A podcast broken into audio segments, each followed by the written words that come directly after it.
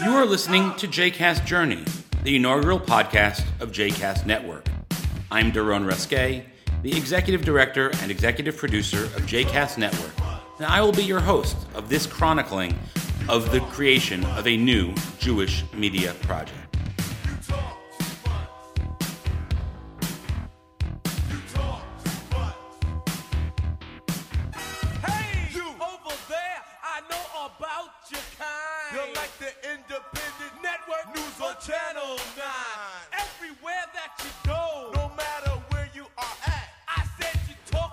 As always, I want to start by thanking you all for listening to the JCast Journey, for visiting our website at jcastnetwork.org, for all of your comments and responses to what we're doing, and for sharing what we do with others. If you haven't done those things yet, I hope you will soon. I want to give a special thanks to Mark Weiss, who wrote a five star review on our iTunes page. If you're enjoying the podcasts, I hope that you'll consider rating us on iTunes and writing a review. In addition, I invite you to visit our website, our Facebook page at facebook.com slash jcastnetwork. Send me an email, follow us on Twitter. We want to hear from you. As we move forward, we want to know what you're looking for from JCast Network.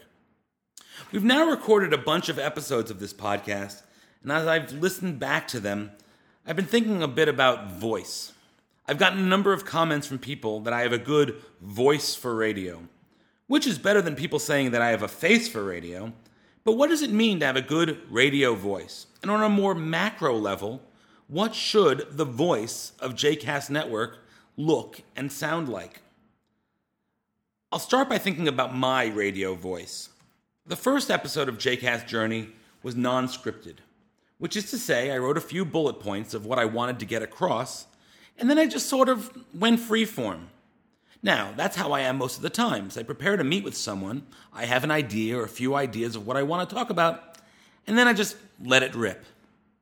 What I found as I sat alone to record that first episode is that without someone to riff off of, it's hard to sound confident and polished as I wanted to without a script. Interacting with other people, if you quiet down to think about what you want to say next, other voices can fill that void. In a solo podcast, it's a lot harder. It's for that reason that I now write full scripts before producing these podcasts. That's not to say that I don't go off on tangents at times, but as I record, for the most part, what you hear is what I've written. And the reality is that while the voice you hear in this podcast is clear and concise, I feel that a bit of my lightheartedness of how I generally interact is a little stifled. Now, this podcast is intended as a monologue podcast. I may at some point invite others to join me in conversation for individual episodes, but overall it'll be solo. And I, as, as such, I think it needs to be scripted, and thus less humorous. But the real question is what is the whole of JCast Network going to sound like? I imagine that it'll sound like a lot of things. There'll be solo shows, there'll be interview shows, there'll be public lecture programming, there'll be Torah study lectures, as well as Chavruta study podcasts. And I think that all of our hosts will have to find their own ways to shape their shows to find their own voice. A stand up comedian who I've been speaking to about doing some interviews for JCast may be much more comfortable talking without a script than I am, but he, he's had so much more experience riffing with himself on stage. And I think that'll be great.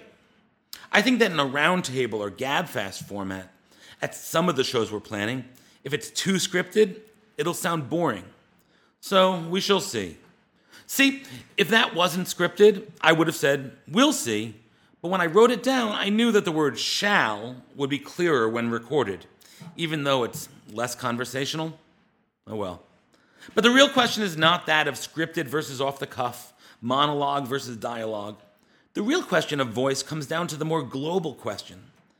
As I've been meeting with and talking to people about JCast, I keep repeating that I want to make sure that the JCast Network is a source for high quality, diverse Jewish podcast content. And the word diverse goes right to the question of voice. I know that I do not want the JCast Network to reflect only me. I come from a specific background, have had specific experiences, and on some level, if I'm not careful, the JCast network could become the source for high quality, liberal, East Coast, middle class, post denominational slash conservative Jewish podcasts. Now, there are a lot of people, or at least a lot of people that I know, that fit into that grouping of people. But if that's where we find ourselves in six months or a year, I think we'll have failed. If JCast Network wants to be a major source of quality podcasts, we need to ensure that all voices are heard, all genders, all religious denominations, all opinions need to be find a space within the virtual wall, walls of this virtual JCC, this podcast network. I'm thus really working hard to make sure that I find that balance. I'm spending as much of my energy looking for institutions to partner with that are very unlike me or my demographic. It worries me that the organizations that I know people in, and thus the organizations that I would have the easiest time making inroads with, are like me. And when I'm talking to prospective hosts for the original program that we're preparing to create, it's always easier to go to the people I know. And thus, those that I know would be compelling radio voices. But like most people, the vast majority of people I feel close to are similar to me. Recently, I was talking to someone about JCast Network, giving them my pitch. I started talking about all the compelling program areas that I want to create.